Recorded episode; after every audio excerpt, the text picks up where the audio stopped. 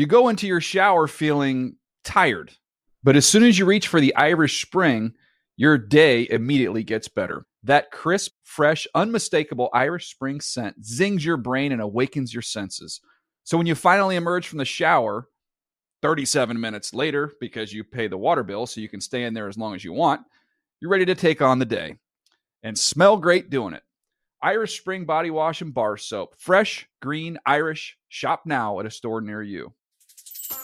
Hi, this is Leslie Frazier, and this is the NFL Players Second Acts podcast.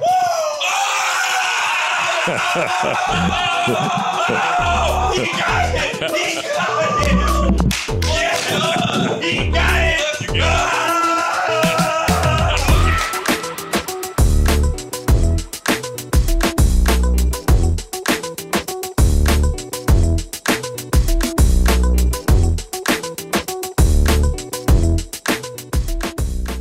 Thank y'all for tuning in. I'm Peanut Tillman, and this is the NFL Player Second Acts podcast. This is my guy Roman Harper. We got a good one for y'all today. You know, I, I think it's beautiful. Uh, also, let me just get all the particulars out the way.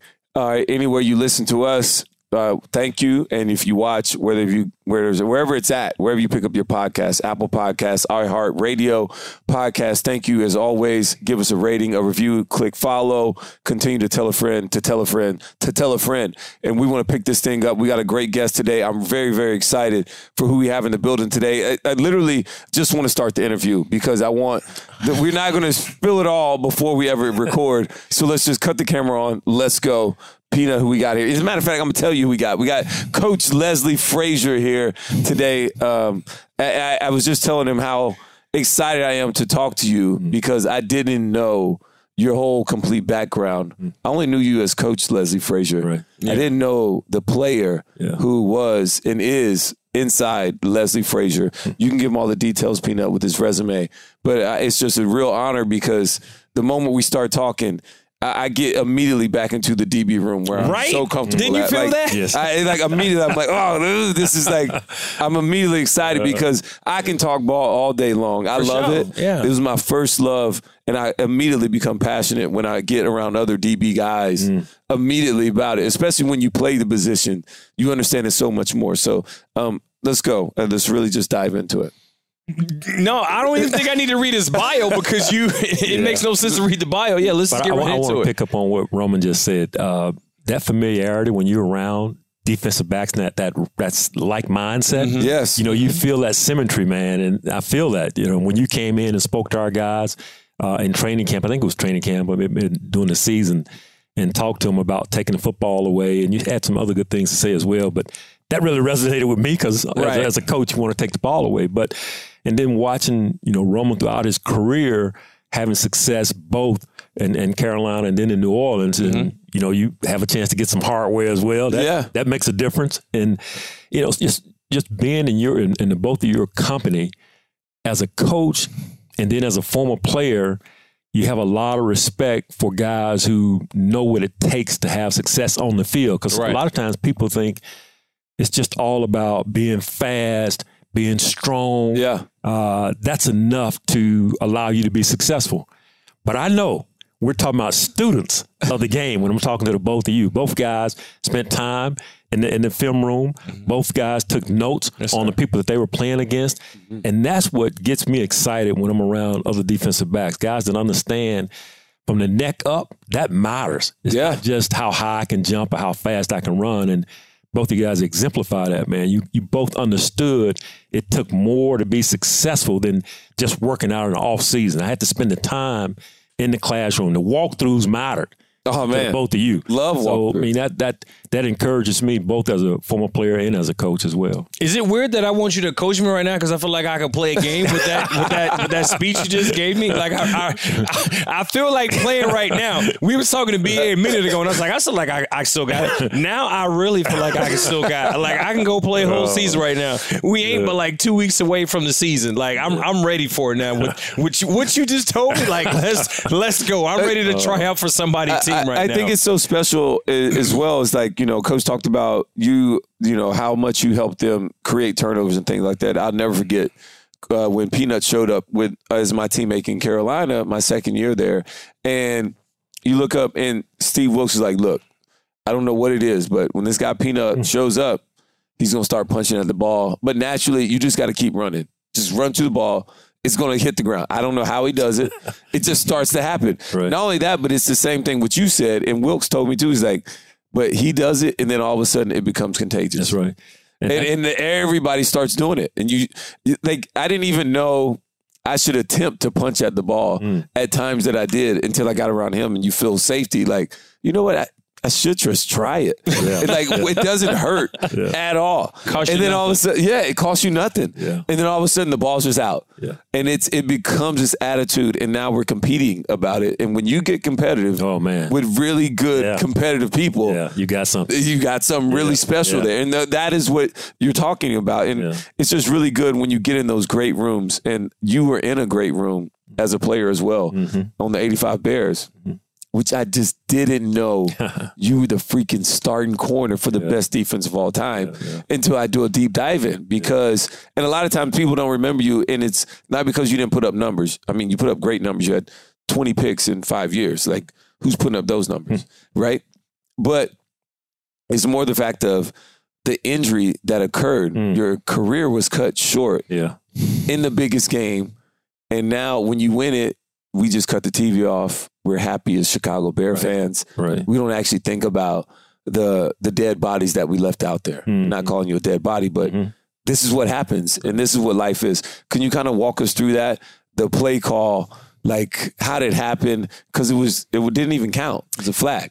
Yeah, yeah, it was um, you know, one of those tough moments. We we try to a trick play, and I know Peanut, having played in Chicago, is very familiar with that team and the success of our our team. Um, we tried a trick play, a, a reverse punt. Now, Roman, this is a play, Peanut, that we practice all year long. Yeah. We practice it all the time, and I was the guy receiving it. I had return punts in college, and but we went like 19 weeks, man, and we we never called. I used to tell our special teams coach. I used to say during the season when we practice it, if y'all ever call that play, I'm gonna score on it. Yeah. Then it came in in the Super Bowl. I was like, man, I can't believe they call it now. We're in the Super Bowl. The whole season is going by, and they call it. So I said, okay, here we go. And um, uh, our punt returner catches the ball, and then you know I'm one of the guys that's, that's out holding up, and now I reverse back around and come and uh, get the handoff. And we were playing down in New Orleans, playing New England, um, and ended up planting my foot in that turf uh, at the Superdome, and and end up tearing my ACL up. And back then, you know, the surgeries weren't what they are today. Not even close. Um, that was a granted injury, but in my mind, I was thinking, you know, I'm going to be one of those guys who uh, comes back. I'm going Right. to do something that that people haven't been doing with this injury. I'm going to I'm going to make it back and and and and and have a testimony behind it. And so I go through like 18 months of rehab, man, working my tail off to get back. And so I missed a, a, a season, and then I come to training camp um, to to see where I am from a physical standpoint. And they tell me that they don't want me to start yet after we take the physical. Um, you know, continue to rehab your knee, work on your knee, and then we'll we'll put you on pup, and then we'll we'll get you back out there. Well, a few days later, our head coach uh, Mike Ditka calls me in. He asked me to stop by his uh, dorm room. We are up in Platteville, Wisconsin. You didn't get Yeah, a chance to I did practice up there, but uh, I was good in place. Bourbonnais. Yeah. Yeah. I've heard about it. Yeah, yeah, a lot of good. I would probably up say there. lucky you. Yeah, lucky. exactly right. It's like- But uh, That's when training camp was real. yeah. Oh yeah, two days, the whole nine yards. yeah. So I come to Coach Ditka's uh, dorm room, and in his room, man, there is our owner, uh, Mike Mike McCaskey, McCaskey. Yeah. Uh, our general manager at the time, um, a guy named Jerry Vainisi, our team doctor, our head trainer, um, the, our director of personnel. And I say to myself, I said, man, all these guys in here to welcome me back. This is pretty cool, you know? Oh wow, that was your Nice. first thought. That's my first thought. I really believe that. I, nothing else went through my mind. Yeah. Yeah. They're just going to sit down and talk to me about my knee and, and where we are and what our plan is going forward. And they told me that I hadn't passed the physical and they thought it was too risky for me to go back on that field. And I knew I hadn't gotten my range of motion back. I knew that in my mind, but I wasn't really ready to accept that. I wanted to be able to get back out and just try it. Yeah. And you guys know if you can't sprint in the secondary, it's going to be hard to do your job. Right. Uh, but No doubt. mentally, you know, you don't want to accept the fact that you can't pass a physical. You've been taking physical since you were a little kid, Yeah. and now all of a sudden you can't pass a physical. So, so I told him, I said, you know what? Why don't you guys put together uh, a waiver, and I'll sign a waiver. I just want to be able to go out there and practice and see if I can do it. And they said, no, no, that's that, that you you'd be at risk. Uh, we're not going to take that risk.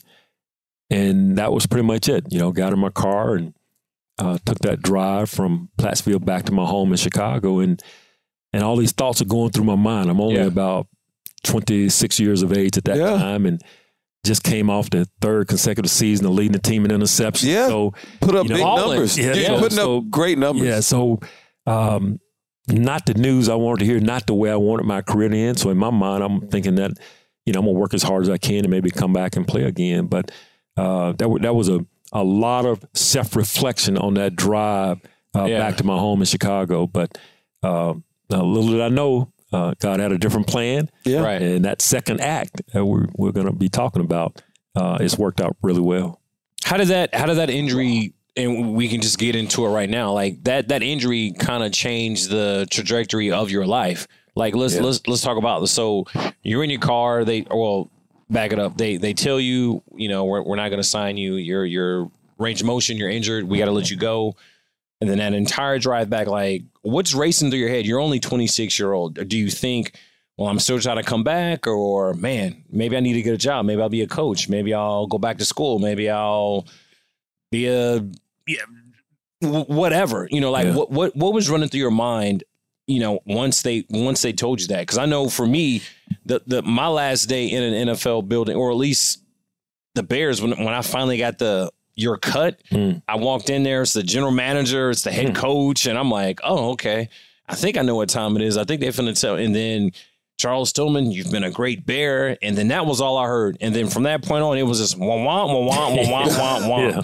And I'm sitting there looking at yeah. Fox. It was John Fox, and he cut me. He was just like, "Yeah, we're not going to renew your contract." And I was just like, once he said that, I didn't hear. He might have given me straight compliments, but after that, I couldn't. I I was just like, well, I was like, Yeah. damn, this is what it feels like to get cut.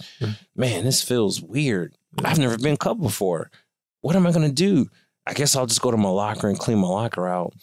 I gotta get the kids.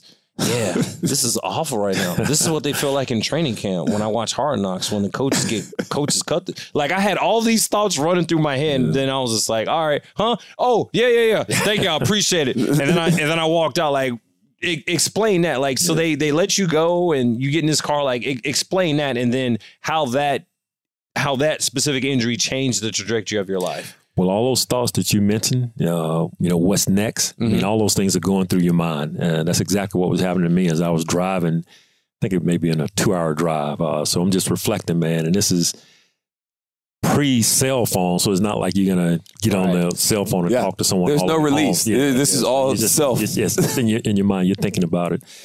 And so, um, uh, so I get home and, you know, talk to my wife. Of course, she's heard the news. It's big news Yeah. and um, and we, we talk and we do do some praying together and and I immediately began to think about getting back on the field. I wanted to get back on the field. I Right. I, I didn't want my career to end that way, Yeah. uh, especially when you're that young and, and have had the success that I was having.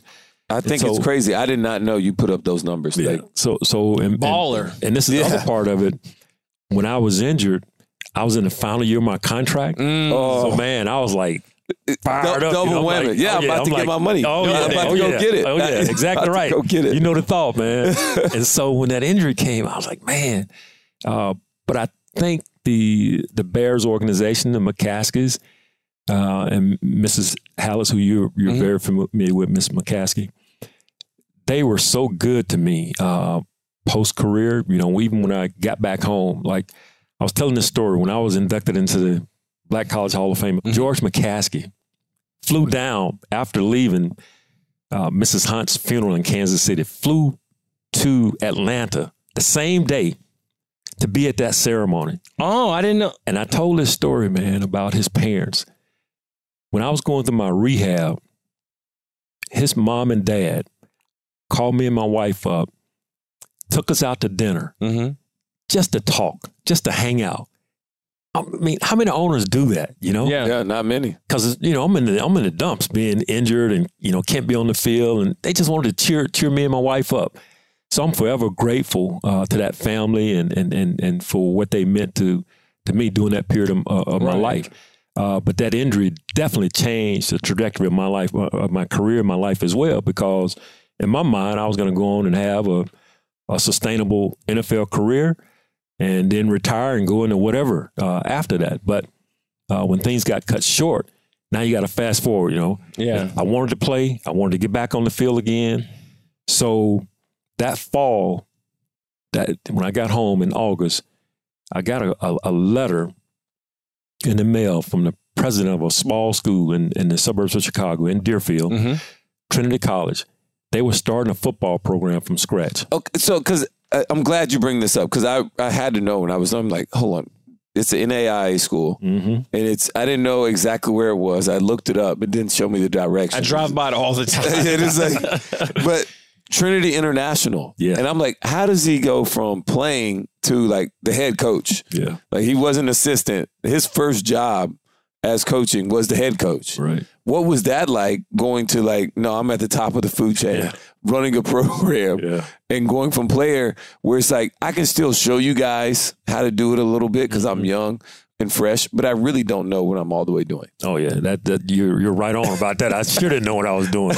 Learning on the run. Yeah, I was wondering Uh, like how sink did or that, swim. yeah. Oh yeah, Uh, but but for me, it wasn't an aspiration to to to be a coach. That wasn't something I desired. You know, I'd look at Coach Ditka, I look at Buddy Ryan, our D coordinator, look at our, my our, my coaches, and I go like, man, this is a thankless job. Those guys spend all these hours over here, Yeah. and Yes. you know, all they talk about is us, but.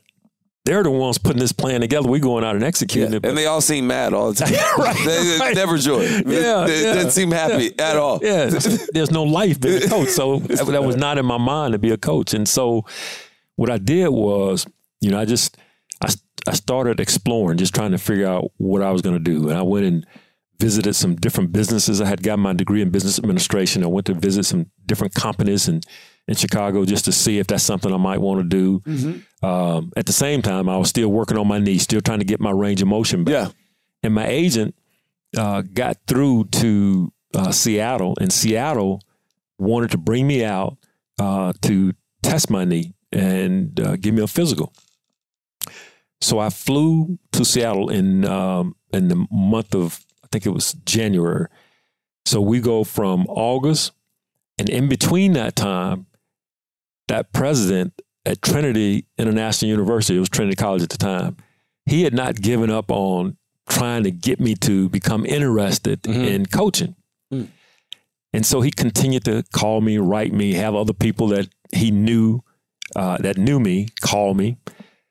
And my wife said to me one day, she said, "What would it hurt just to go over there and just just listen to what he has to say? What would that hurt?" And I said, "Okay, I'll do that. I'll just go and hear what he has to say." And so he described the job and what he wanted to get accomplished uh, by starting football at Trinity. And he thought I was the perfect person for it. And I was like, man, coaching, I don't know. And so I, I recommended a friend of mine who was coaching at Purdue University at the time, uh, who played linebacker for us. And I thought he'd be great for the job. And the president said to me, no, you're the right guy for the job. now, this is in November. And I was like, I don't know. And I got to go home and think about it. But all the things he said to me, they made sense. And in my mind, I was like, if my career was going to end the way it looked like it might end, Mhm. I felt like, you know, God would have something that was unique for me to do. And this was unique. Because, Very. you know, I'm 26 years of age, uh, black man at a predominantly white school. Mhm. Uh, they're asking me to be the head coach to start the program with no previous ex- experience other than playing.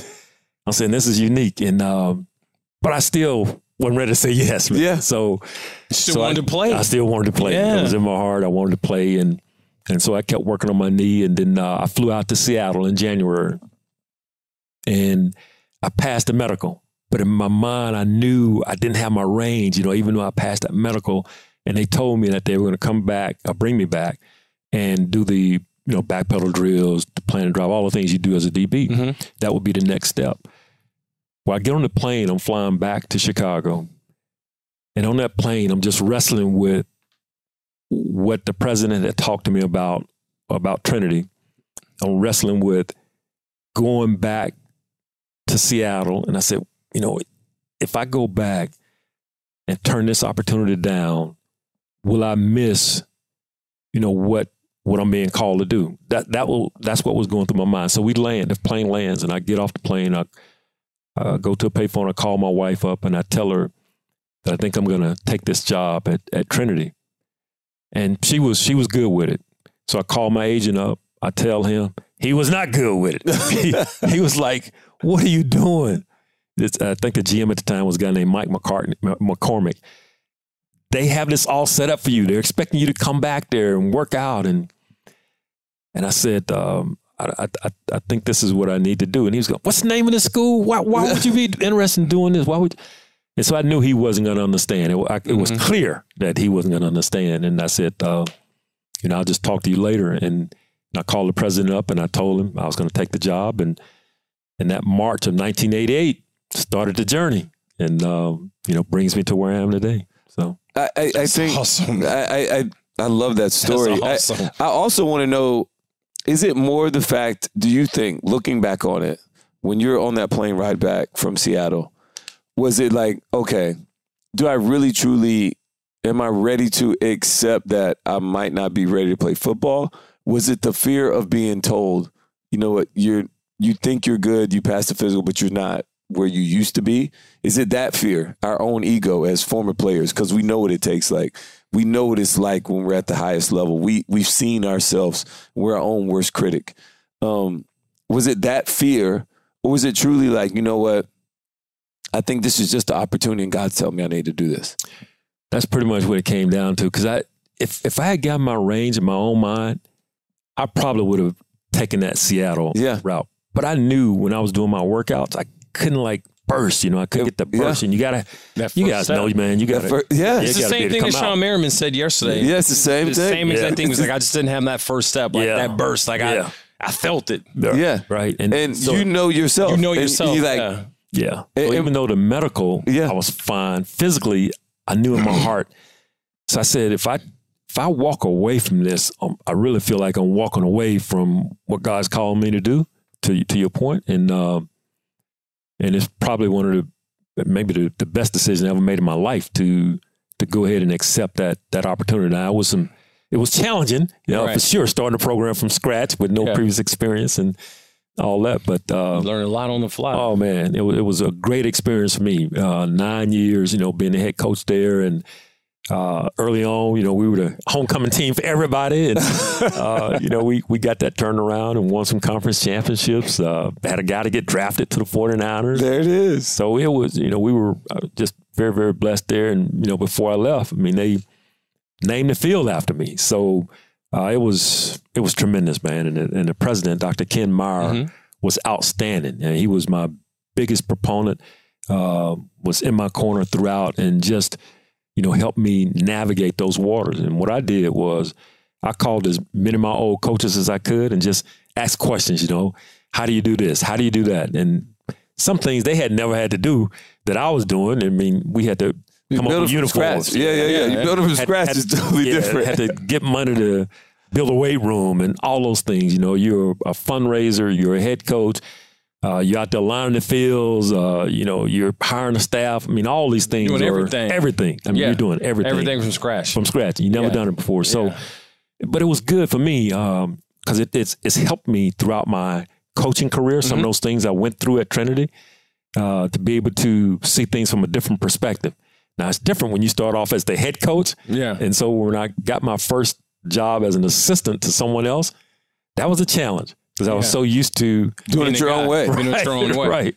Yeah. What what what was I want to know what was that like? I mean, the first time you're working under somebody else, Yeah. and how did the coaches dynamic? I think is always crazy. I, I I saw it in Carolina all the time because Sean McDermott naturally is a defensive back coach, Mhm. and but he's a defensive coordinator, Right. and Steve Wilks is his defensive back room. Yeah. So it's like this dynamic is always, Yeah. and it's like I mean. I know it's your defense, but like Right. this is my room. And it's like, and so how does that dynamic always have to play out in learning how to be um, a good teammate as a coach? I had to learn that. I had to learn what servant leadership Yes, was. yeah. and and That's a great term. yeah. yeah. So I was looking for that. So when I went to the University of Illinois with Ron Turner, who was the head coach, who was a former Chicago Bear Mhm. coach as well, and uh, he asked me to come down and uh, be the defensive back coach, and it's it's it's it's a story behind that as well. I was just I was 39 years old at the you know being at Trinity for that period of time. Uh, when I when I when I started at Trinity, I, I I didn't know if it would be lifelong. Could have been, could have been.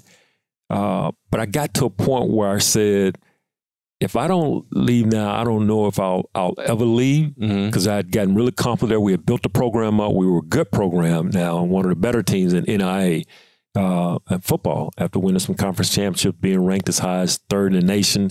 Uh, we'd done some good things, and but in my heart, I was like, I think there's more. I think there's more I can do, Mhm. and um, and so when Ron called, I said, I'm gonna give it a shot. And I, and I, as long as my wife was was good with it, because I knew once I left Trinity, because I mean that could be a job you could stay in for the rest of your life. Once you leave there and get on this this this this wheel, this Mhm. cartwheel, it, it's a journey now. And I, Yeah. I, Yeah. I knew that from experience, just just seeing friends of mine who were in coaching, and she was good with it. Uh, so I told Ron we'll come down. And so in that first staff meeting, man, that I'm not running, I'm sitting there, and I'm listening and watching. That was just awkward, you know, for me. It was just just an awkward feeling. But I learned uh, to accept my role and Yeah. to support the head coach. That was what was most important because that's what I needed when I was in that chair. And Right. you know, I needed to have that attitude and and and, and be that that servant leader in, in that role. And and I've always thought about that all throughout my times when I've been an assistant. Uh, the importance of being a good assistant coach and Yeah. really helping that head coach to be the best that he can possibly be. Yeah. So- So how has it been? This is your first off season Hmm. not coaching. I went to a game last year and I saw Rod Marinelli, one of the great defensive minds in the game, great defensive uh, defensive line coach. And I went up to one of the suites and the play is going and he is literally he's looking, you know, he's looking at the play. Ah, okay, okay. And then he come oh, he come back and he watched it like he watched the entire game like he was still Oh, he was in the he was in the booth. he was in yeah, but he was in his suite. He was in Coach Eber, uh, Coach Eberflus' suite. Mhm. But he watched the, the play would go and he he leaned down, he leaned forward, put his hands on his knees. Okay, and they huddle up. Oh, they back. Okay, and I, I just I was just like, "How you doing?" And he was like, "Oh."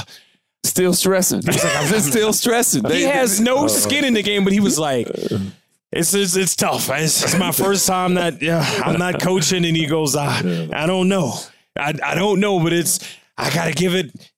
I just gotta give it time. It'll get better. but like he, when I say he was like locked in, even Wow. in the booth, Yeah. he was like dialed all the way in. So how has it been for you? Well, we haven't gotten there yet, but how do you think it'll be for you? Being, you know, you haven't coached. This is the first time you haven't coached in a, in a really long time. really long time, 40 years. And so either playing or coaching. So um, I'm sure it's going to be challenging, probably similar to Rod. I hope not quite that extent, but I'm sure it's going to be similar. What has helped me is, you know, some of the things we're doing here at the NFL Network, you know, Mm-hmm. going out to training camps, uh, doing the show in the studio a week ago with the preseason. That that takes my mind to a different place. So I see the game from a different perspective, and that's helped me.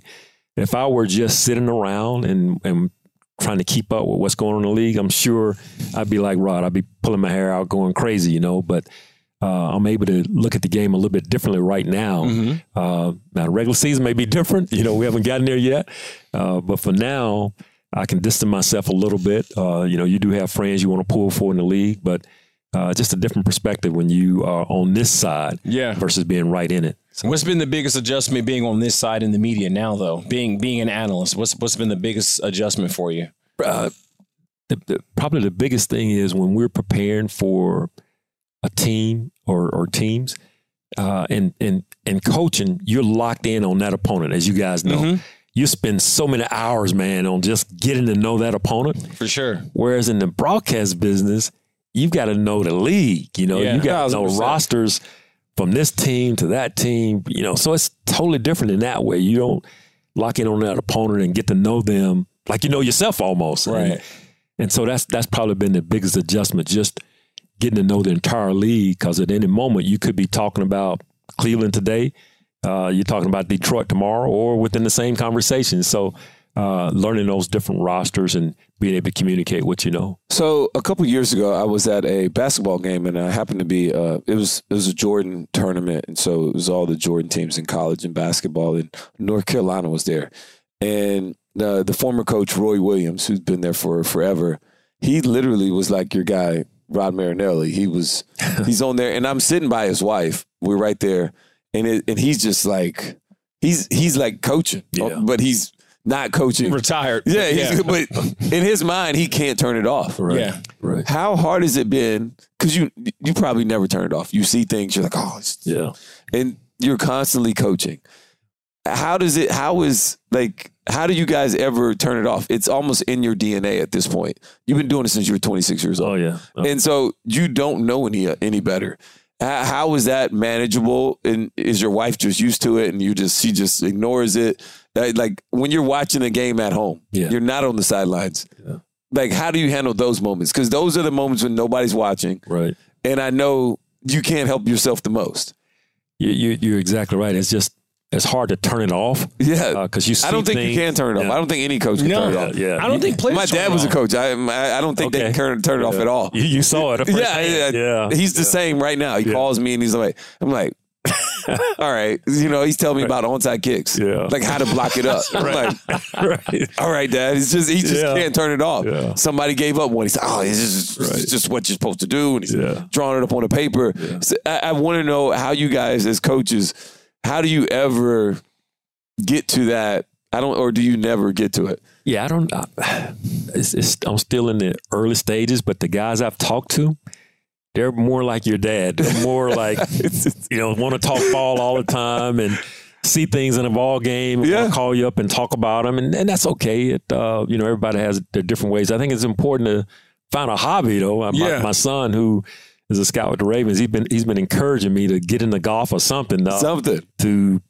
give you a, def- a, a, a deflection uh, from football. So I'm, I'm going to find that. I'm going to find a hobby and, and, and try to do that and not just be so uh, single minded uh, like I was when I was coaching. Otherwise, man, how do you enjoy your, your time away? You know, you don't really get a time. You, you're so stressed. So I don't, I don't want to be like that. Right, that. right. And you you you talked about it because you still you you'd like to be a head coach again at some point.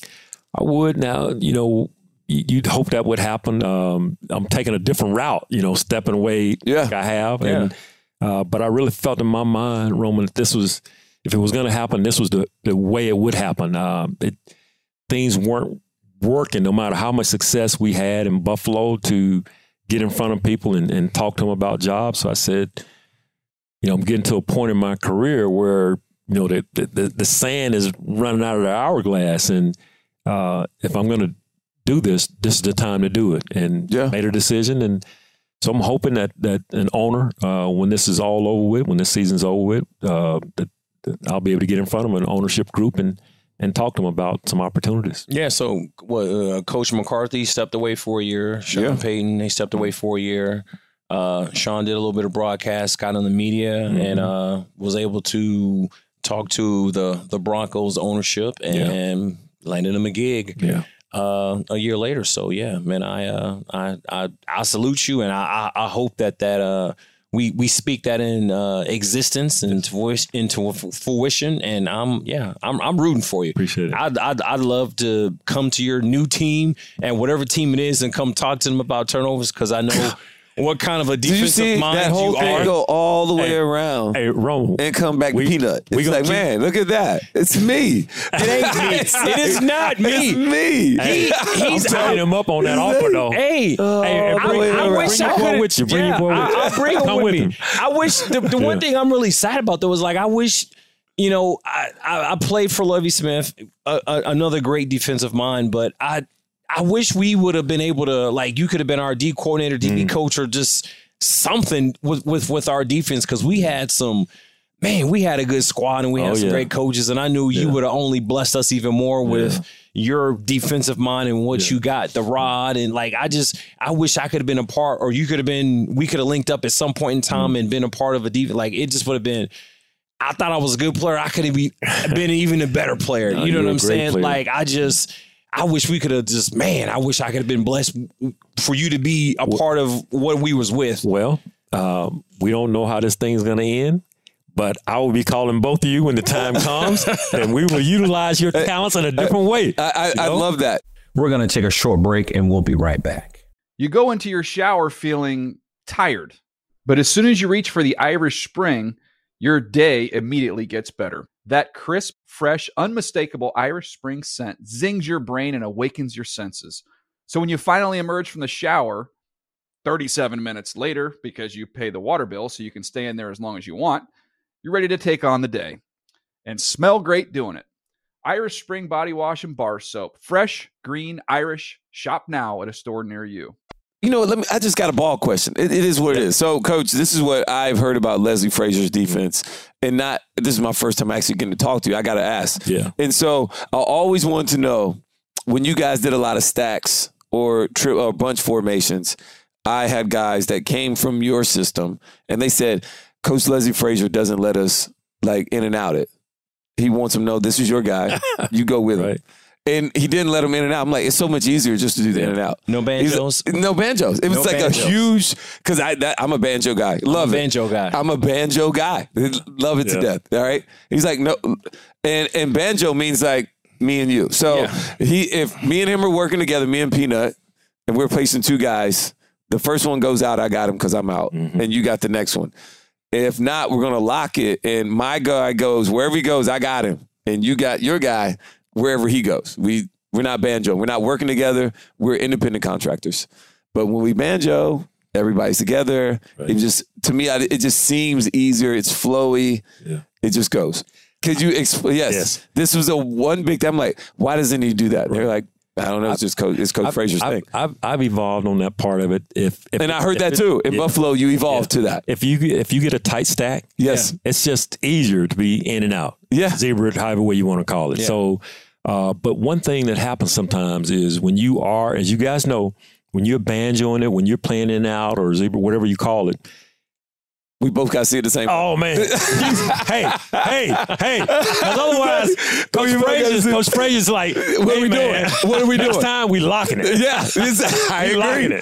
The Ain't first time ain't you no mess it up, Communi- miscommunication. It's, it's over. Lock it. I got my man. You got your man. it makes it cleaner, That's it. and that's exactly So as what long they as we told can me execute too. it, That's I'm fine. what You're fine with it. Yeah. The minute you mess up, Oh, it's a wrap. That's so It's a wrap. funny. No, That- not doing that's such a coach answer. He's like, I mean, was, was y'all Hey, banjoing? he's- what was that? He, said he spoke. He spoke it. You know, you know, these are DBs right here. all is- day. this is- and you, you know what? You guys, I believe, will be the same way, man. If you see them out there struggling with their communication, mm-hmm. you're gonna say, "How can I simplify?" Yep. Right. Play Because at, at, at the end of the want you day, think. I don't want us to beat ourselves. yeah, I agree. You know, if you better than me, hey, congratulations. yeah. But for us to be making mental mistakes or or, or busting stuff, no, You got no, chance. No, no, You got We no had chance. No chance. You got no chance No. in the back. if So you we lost it. I like that. I like that. I like that. That's why I had to ask it. I had to. We started going to the ball. I said, "All right, this is what I've been hearing. All I got to know. Yeah, I got to yeah, know." yeah. And you're right. And I, I'm. I heard you evolved as you continue to progress. And Yeah. this was like a big thing. And they said like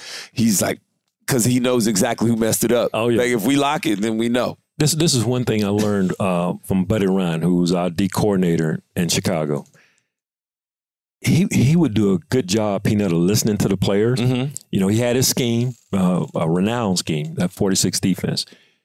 But at the end of the day, Roman, if I came to him and I said, okay, I don't know if you guys are familiar with this name, Cliff Branch, fast guy, Hall of Famer Yep, from the Raiders. from the Raiders, great player. Uh, use him as an example. We were a big press team. So if I say to him, hey, buddy, because he, he's telling me you, you got to handle Cliff Branch. And I'm watching tape, man. I'm saying, man, I don't know if I can press him every down, man. This guy's like tough at the line. And if he gets a step, He gone. he gone. I ain't, I ain't gonna catch him.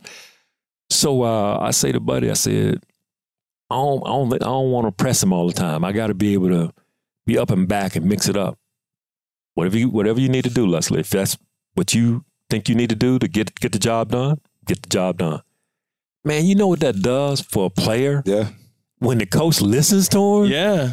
And so I didn't want to be one of those coaches who wouldn't listen. Yeah. Um, So when the guys were saying, "Hey, coach, this is better sometimes, and this is why," I said, "Okay, that's fine. Let's try it." But just like Buddy told Big me, old butt. if that's gonna if that's gonna help you to do your job, that's all right. Now, if I don't get it done, then I got to go back and do it the way he wants it done. Right. Yeah. But he's trusting me based on what I've seen on tape and knowing my abilities as well, that he's trusting my judgment. So uh, as a player, that empowers me, man, and Yeah. make this work when you have a coach like that. And that's that was one of the beautiful things about playing for a guy like Buddy. As as great as he was as a coordinator, he would listen to the players. Now at some point, you know, he's going to say, uh, you know, we got to do it this way for this reason, and then you have to accept that as a player. What was it like? Uh, so I'm I'm kind of I've been around it, just living in Chicago, being a Chicago Bear. I've seen a lot of the '85 Bears, and I've heard I've heard some stories. But the listeners and the, the YouTubers are watching this channel and show right now. Give us a couple of stories of what it was like playing with Walter Payton, Dan Hampton, uh, You guys Nichols- were before Mongo. You guys were so ahead of the curve. You guys had I mean, personality. yeah. You you had. I mean, I never forget because Ron Rivera was like Ron our Rivera two, was two, uh, two- yeah. 2015 team. He's like, you guys remind me so much of the 85 team. He's like, just the personality. He's like, Yeah. you guys' biggest strength Yeah. is being who you are. Yeah. Like nobody else is caring. You guys are taking pictures on the sideline. He's like, that's your biggest strength. Right. He's like, being who you are. Be who you are. I love you for who you are to me. That's what he used to always and say. he was like, it reminded him so much of that team. Yeah. And he would always, it was very passionate. He loved that team because of that. Yeah. And it, you guys were so successful and you guys are so ahead of the curve. Like Peanut saying, just like give us some great stories of that team because you guys are. I mean, y'all considered one of the haven't- of all time. We haven't won a Super Bowl since 1985, and the people in Chicago still treat the 85 Bears like it happened last year. I kid you not. Like it's it's like what LeRoy Butler say. It's like living on scholarship. Like All the 85 time. Bears Yeah. All the still living on scholarship Yeah. all the time. Like man, this no, you're right, man. When Oh you my- go back, when I do go back, uh, whenever I can, you you do feel like you're standing in time. You know, people haven't forgotten. And, and, you know, I don't know, Peanut. You guys got should have should have won one while you were playing. Oh my you know? God! So- Who are you telling? I hear from this clown all the time. He's always making fun of me for not winning one. He's Yeah. throwing it in my face. Right. But no, we had some great personalities, man. Starting with our quarterback. I Yeah. mean, you know, Jim McMahon was mm-hmm. he was incredible. And I think one of the one of the things he did to endear himself to our players, our head coach could be really hard on uh, on players if if you weren't playing at a certain level. And Jim was one of those guys, man, who he didn't care. you know, he didn't care what this coach said or that coach said, and and some guys, as you guys know, will shrink Yeah. under pressure. But Jim, like he he kind of lifted all the pressure and said, "Put it on my back," and so the players loved him for that. And you know, he'd say things to the coaches. I can't repeat some of the things he'd say, man, but you'd be like, "Man, he's talking to coaches like that," and you'd be like. That's good because Yeah. they, they they deserve that the way they're talking to us, you know. Yeah, you're like, So, yeah, yeah, bump yeah, that guy. yeah, yeah, Yeah. So, yeah, but, but have a teammate like that, and then you know Walter being as great as he was, uh, the ultimate prankster. You know, always pulling pranks. You know, we're in training camp, man. You you getting your rest. All of a sudden, the fire alarm goes off. You're thinking, you know, something bad's happening, and there's Walter outside. When you run outside, laughing at everybody because there's no fire alarm. There's no fire. It's just you know him pranking everybody. But uh, just just some great players. Now you mentioned Steve McMichaels. You mean you guys know that uh, he just became a finalist. Yeah, uh, Hall of Fame. yeah, for Yeah. Hall of which is outstanding. Yeah. and he's battling uh, ALS. uh, yes, yes, which is hard and uh, was a great teammate. Having the, the D line that we had, think about the D line that we had compared to you guys. You guys had a Yeah. good D line too. Y'all got With- some with the- killers. Oh man, Hall of Famers. So I played with some guys, Roman, that made me look really, really good. Yeah, and easy. And Steve was one of them. He was a great player, great person, uh, and a big personality as well. Always walking around in the, in the locker room, flexing his muscles. Uh, Went to UT. yeah, yeah, he, he was he was he was a different dude. I, I can't get into a lot of detail about the flexing, but uh, he was always showing off uh, his body to, to his teammates and to the world if, if the world wanted to see it. But he was uh, just a great teammate. But Uh, we had guys all throughout Singletary. I mean, just just a lot of great players on that Keep team. just naming all Hall of Famers. Yes. Could, could I just Dent, could, could I, I I gotta know another thing talking about the team that 85 Bears team I had to look this up too it's like now the Super Bowl shuffle right Super Bowl shuffle. it was it was legendary Mm. it was the first time anybody had had their own thing I mean how did that come about and you were part of the G squad Yeah. the G crew Right. like what was the G crew number one Yeah. and how did you like how did this whole Super Bowl shuffle thing kind of pop off Yeah. So if you guys can imagine, man, you're in the middle of the season and you're on a run, you know, we're on this winning streak. And then one of our teammates, Willie Gault, comes to us with this idea about doing this video. Uh, and at the time, these music videos were really popular. Uh, MTV popularized. And so, you know, you he's telling different guys about it and he's enlisting guys to be a part of it. And, you know, you you I, I know for me, I was having thoughts about do you really want to do this during the season? It's- Yeah, yeah, like yeah. I it's putting the whole, season. yeah. But to the point you guys were making earlier about the personalities on our team, Right. the bravado that we had. I mean, we we we knew we were good, and we wanted to be able to let everybody else know that we were good. Right. But here we are, and I think maybe week ten or week eleven, where it really kind of comes together. And then it, we go down to Miami. I think uh, we are twelve and zero at the time. We lose to the Dolphins on Monday Night Football, and of course they've got this streak, and we're on approaching trying to you know get this undefeated streak of theirs, and we lose the game. We get back to Chicago maybe two, three o'clock in the morning, and the video is set up for us to go and and and, and do it uh, first thing that morning.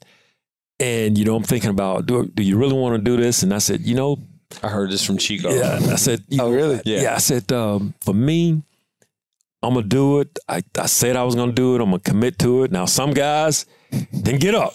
Yeah, yeah, They yeah. Come down there, and uh, uh, but I made a commitment, so I went down there, and uh, and glad I did. Uh, But if you can just think back to what it would be like for both of you during the middle of the season, Yeah.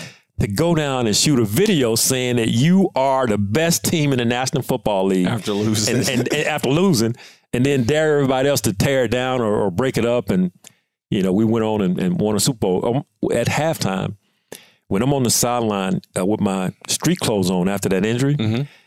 They're playing the Super Bowl shuffle in the dome. Oh, I'm wow. looking at this man going like, we haven't even won the game yet, but we were up big. Yeah. And they're playing the Super Bowl. It was like being at home in Chicago in New Orleans. It was it was awesome. So Bears fans, they yeah. travel well. they travel well. They Yeah, they travel travel well. well. Yeah. So now that you're in, we'll, we'll fall back to the media side. Now that you're in media, you know, my guy Rome, he over here, he does SEC Network. We do our podcast. He's got a whole slew of jobs that he does via media.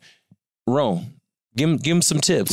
what, what, do you, what do you think you can give him tip wise? Um, I, I I think the the two coach him up, coach. You know what? Let me just take advantage. Of Yeah, co- coach him up. Are you ready? I wish I had a pointer I could laser Right, right, right. hit the rewind button three or four Yeah. times. Um, it's, it's two things I'd always say. Uh, the biggest thing is you have to be able to do two things, and that is uh, you have to be able to entertain and educate. Hmm. And if you can do, you have to be able to do one of those great.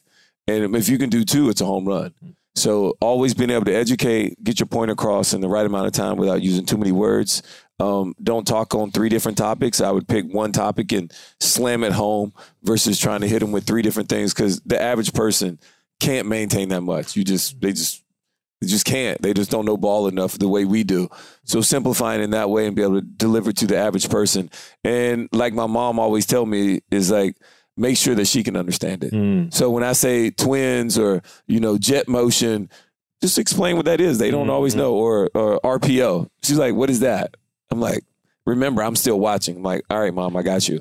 So just those things and everything else comes natural because all you do, like, you're a ball guy. Hmm. Like, don't ever forget that. Don't try and be who anybody else is. Just be the best version of Leslie Frazier.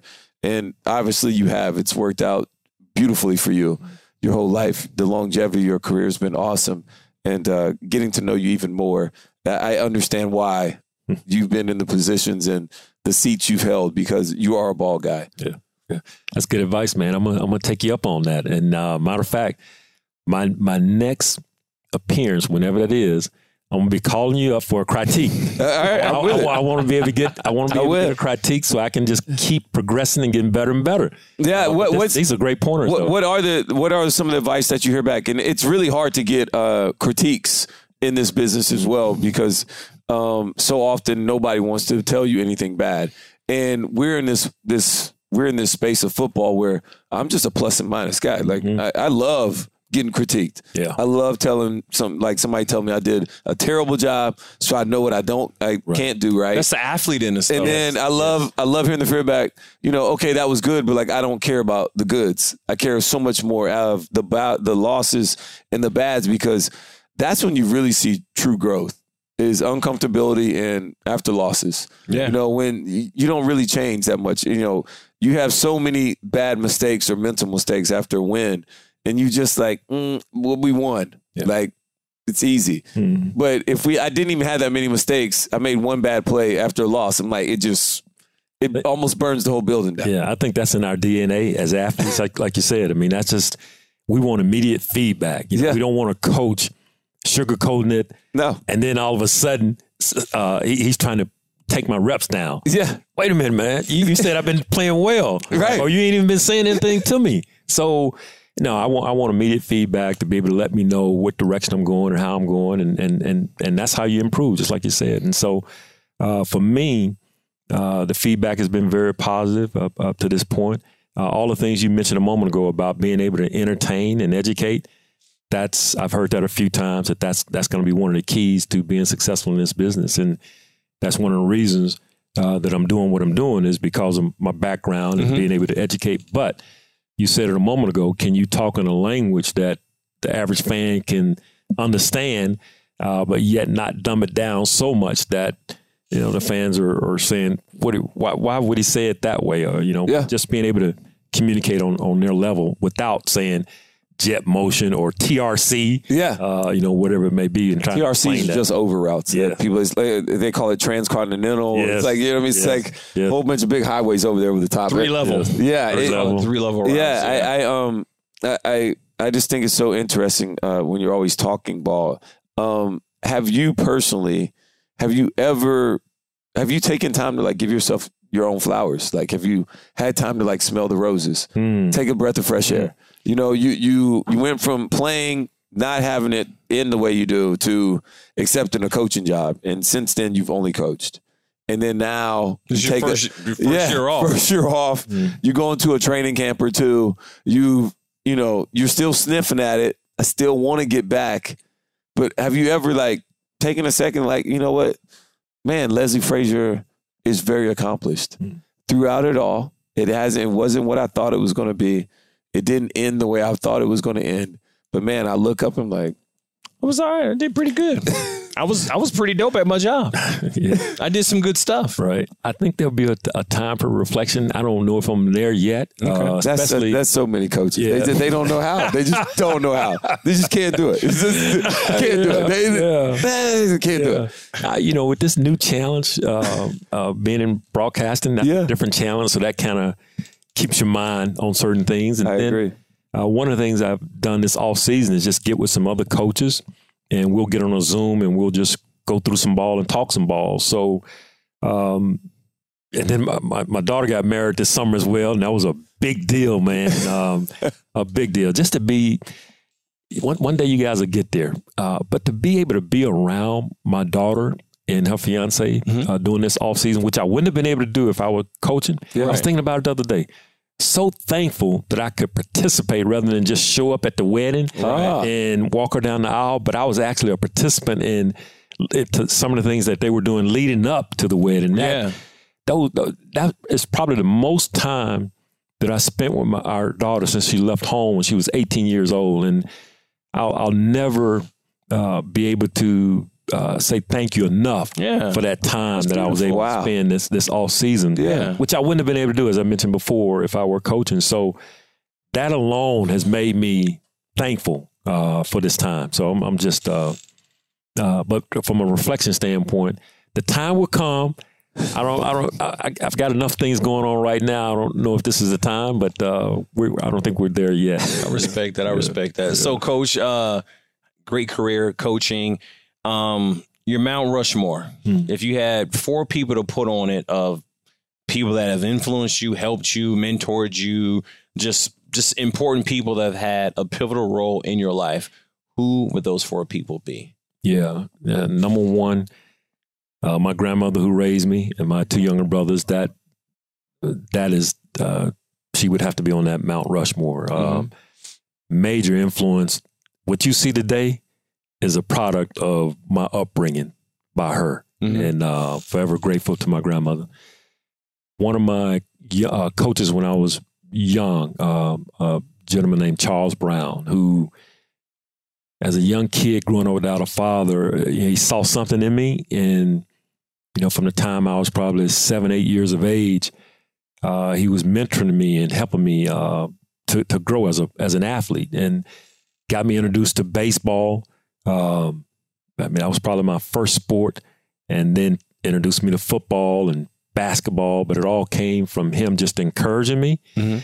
and and keeping me from going down a, a different path Yeah. because he, he turned me to, to to sports, and you know it, it you know helped change my life by being able to be in the sports and and then having success. So Mr. Brown uh, would definitely be one of those two people, and then um, eh, I would have to put my wife there with her support that she's given me. Uh, we've been married 41 years now, and Shout out to uh, 41. yeah, and without yeah, number 41 right here. Yeah, and I like with how you played that in there. right. Yeah. That was a layup. I had to take the layup. Yeah. But without her support, uh, she was there doing those Trinity years. Yeah. uh, Yeah. my my She was to the she was the one telling you like you Yeah. never like you should like are you sure about tried, this? yeah, she was yeah. there the whole time. It's amazing how they're always right with that. yeah, I don't want to if give we- them credit. If we but, listen, oh, they're if we- always right. Yeah, if we would just listen. If we would just listen, right. Oh my right, goodness, Right. Uh, but she would be there, and and probably my uh, one of my high school coaches, uh, a guy named Robert Smith, uh, who just was very supportive uh, when I was in high school, and you guys know what it's like when you are a teenager and you're just trying to figure things out, man, and different people are pulling on you when you're a star athlete, trying to get you into some things, and and he was one of those guys who kept me on that path, you know, just to just walk the right way. And he helped me when I was trying to figure out college because no one in my family had ever graduated to co- graduated from college or gone to college. And I mean, he was talking to my grandmother about the process and what needed to be done. And he's been a, a supporter all the way through uh, Oh, my, awesome. my high school years until now today. So those would probably be the people that I would put on that, that Mount Rushmore, those four. Yeah. All right, mine is a broadcast uh, broadcast question. Is um, have you got to that point where you know you can watch it whether you know the coach or the defense that they're running?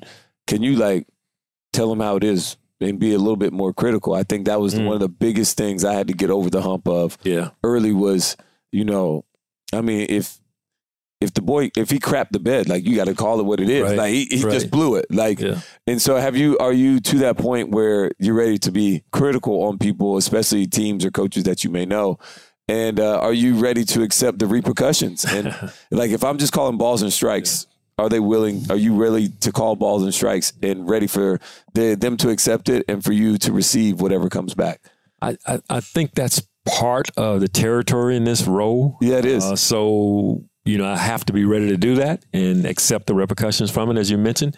Um, I haven't gotten to that point yet. I haven't been in a situation like Right, that, but right. that time will come and um, try to do the right thing when the time comes. I, I, I think there's a way to do it, uh, but you need to be able to call it like you see it. Yeah. Otherwise, you know, you're a fraud. So Yeah, I agree. you don't, you don't, don't want to do that. You don't want to cheat Uh, the fan. Are there any broadcasters or analysts that you watch who you've been like, man, I, I really like what this guy's doing. Like maybe I could try and emulate, or you know, this is how I want to model my game after.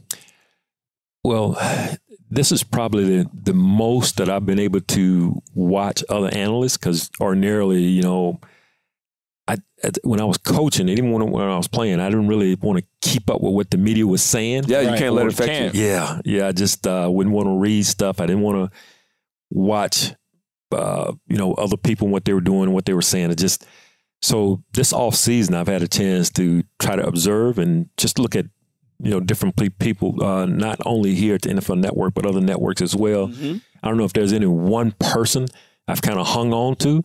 I've just tried to observe and listen and just see how different people do different things and just see what I could pull from that without losing my personality. Yes. That's the way I've looked at it. Yeah. Yeah. Yes. So I know this this past I think you said this offseason, uh, you got inducted to the Black College Football Hall of Fame. You went to Alcorn State. Uh, you mentioned that uh, SWAC, baby. Shout out to the SWAC. My dad played at Alabama State. My mom graduated from Alabama State. I grew on, up man. watching the Alabama State marching Hornets my whole life. Wow. I went to Alabama, but I grew up in the SWAC, baby. So I know all about Wow, it. I'm, that's I, when I read that, I'm a SWAC fanatic. Small So, yes, world, man. Small world. Yeah. Shout out. I just, I'm just get- what, what was what was that experience like? Thanks for interrupting me. My bad. I got excited. You, you bring up the swag, bro. You see, Coach Frazier didn't. Oh, he yeah. didn't, It- it he didn't bat an eye. He didn't bat an eye. He excited. knows what it's like. Yes. Yeah. Sorry, How do you know I wouldn't go and do that? because you. I know about your. I know about moms and Like they told Dion, you ain't swag. they did. All, with all due respect, Yeah, Dion, I mean, yeah, you're good, bro. You're good. But that's what they told him. Yeah. but no, it was it was a, it was a very First humbling off, experience, congratulations Thank that. you. that's congrats. that's awesome. Thank you, thank you. But it was it was humbling uh, when you think of all the great Mm-hmm. players that have come from HBCUs, going back to Walter and you know just Robert Brazile, Jackie I mean, Jackie Slater. Slater. I mean, just so many great players. Uh, you know, Doug Williams and, and James Harris were there. Just uh, to to have your name mentioned with those other greats Mm-hmm. it just um, humbles you, you know, um, and, and and much respect for all those that came before me, and uh, you know, you you feel like you you've accomplished something uh, because now, I mean, these are the are the people that know how hard you worked and know what, some of the things that you sacrificed to be the player that you were, much like you guys. I mean, you, I mean, people don't know the sacrifices that went into your getting ready to play on on game day. Right. Uh, you know, it's not just rolling out of the bed and going out there. So uh, the recognition uh, by people that look like you uh, means a whole lot to me, a, a great deal, and I'm, I'm forever grateful uh, uh, for that experience. Now, Coach Frazier, they they actually marked you down as a top 15 all time player at Alcorn State. Mm. Um, we all know who's number one. All right, there's no question. It's Steve. Steve- Yeah, yeah. Steve there's, there's no yeah. question. This guy was. It was like everybody was it. I mean, he was throwing up the hooks as a as a bruh, and he wasn't even a bruh at the time. So it was like, I mean, we let we let Steve McNair do everything when he was at Alcorn. And um, what do does it that? mean? Can I? Can I? No, you the- cannot. I cannot throw up No. hooks. Why No, not? Steve did it. Dude, you're not Steve McNair. Relax. Sorry. You know, you like I said before, you ain't swag, right? You don't understand. so it, it was um could you talk about the, your last thing is just like the experience of being at HBCU, what it was like playing at Alcorn State? When you played at the SWAC, like that was really the avenue for a lot of African American players at the time because they still weren't getting the love at the the PWIs at the time, um, especially quarterbacks or other skill positions where you kind of like funneled you into being a corner or whatever. But um, could you talk about that special relationship Yeah. that you'll probably always have Yeah. uh, being in that that lane? It's a good question. I'm glad you brought that up because when I came out, uh, it was right around when things were beginning to change. Yeah, We hadn't gotten to obviously where we are today, but it was just starting to change. Uh, so I went, ended up going over to Ole Miss for a visit. I grew up like 15 minutes from Mississippi State. Uh, my first college game to view was at Mississippi State. Uh, when I went over to, to Ole Miss on a visit, my, my high school coach had played at Ole Miss, and he and Archie Manning had played together. And um, I was there, man, and I just I was like, man, it's- something I don't, I don't, I don't get it. You know, I, I just Yeah. didn't.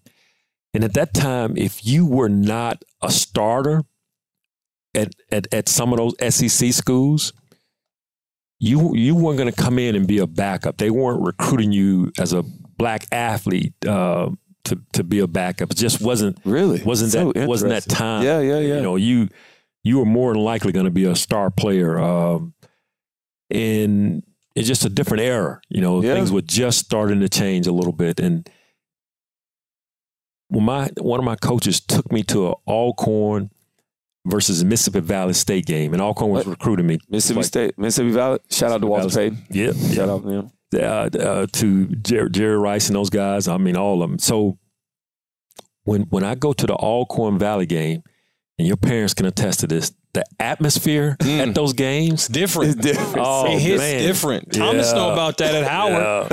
Our producer went to Howard. It's, yeah. Yeah. it just it just hit different. It does hit The, different. the the band. That's what it's. I mean, the Come battle on. of the bands, all that. I'm looking, man, the atmosphere, and then the way they treated me uh, when I was there. Uh, they they they treated me like I was already a member of the team. Was Yeah, just- yeah.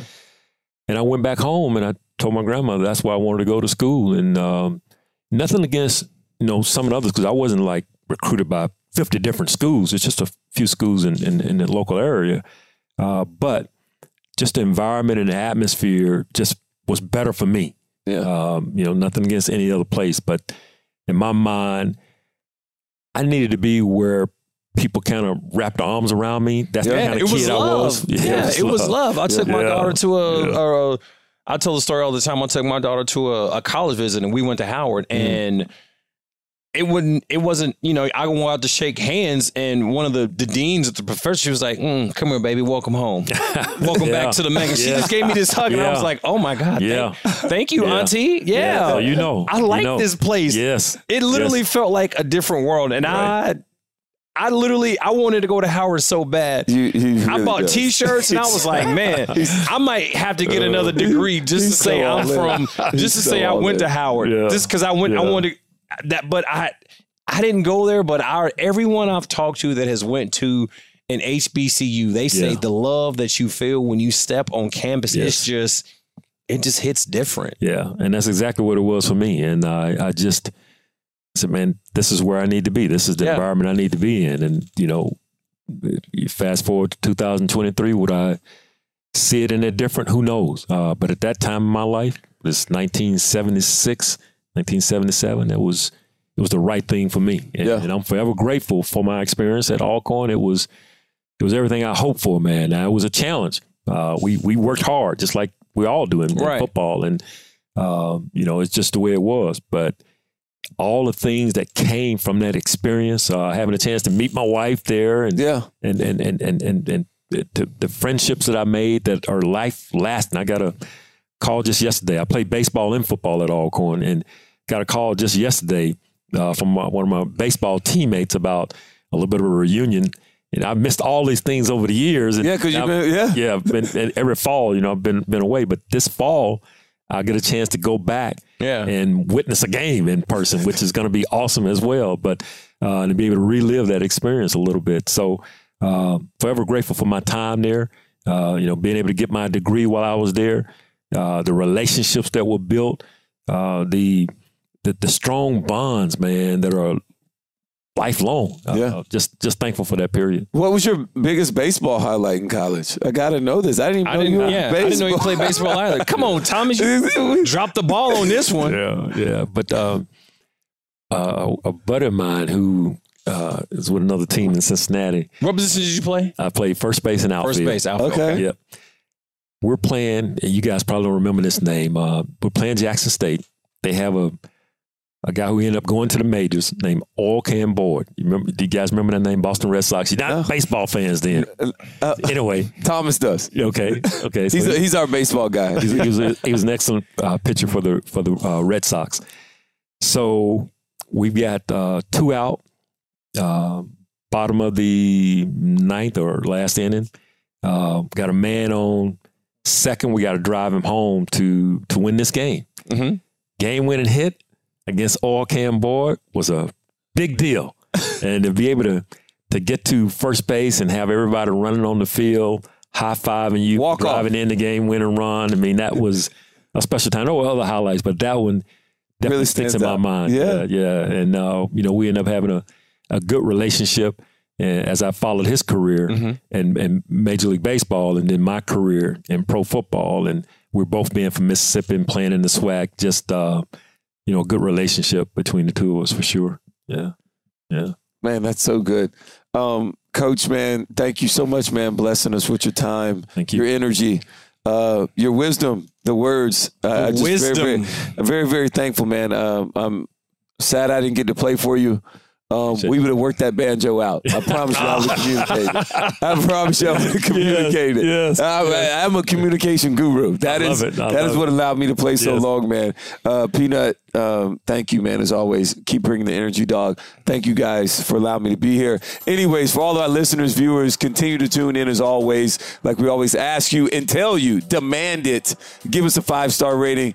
Give us that review. Hit follow anywhere you pick up your podcast, whether it's Apple Podcasts, iHeartRadio Podcast. Continue to tell a friend and tell a friend to tell a friend. We're going to continue to move on. We're going to continue to hit you with the best in what the NFL has to offer as far as the people we get to share these stories with, uh, talking about the transition, the walks of life, the spirituality that we all get to share, man. This fellowship, it's like nothing else, man. I appreciate it. I'm thankful for it. And I'm going to continue to bring the juice because my man Peanut is bringing the juice. All day long. Thank you, man. All appreciate it as always. Peanut, please get us out of here the right way. Hey. I'm Peanut. That's my guy Rome, and this is Coach Frazier. Hey, thank y'all for tuning in, and this is the NFL Players Second Acts podcast, and we out.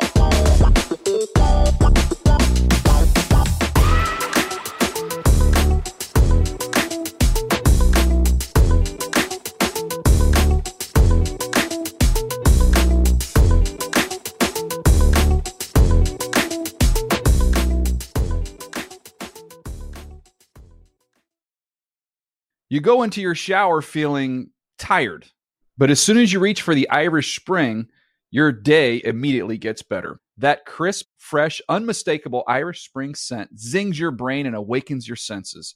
So when you finally emerge from the shower, 37 minutes later, because you pay the water bill so you can stay in there as long as you want, you're ready to take on the day and smell great doing it. Irish Spring Body Wash and Bar Soap. Fresh, green, Irish. Shop now at a store near you.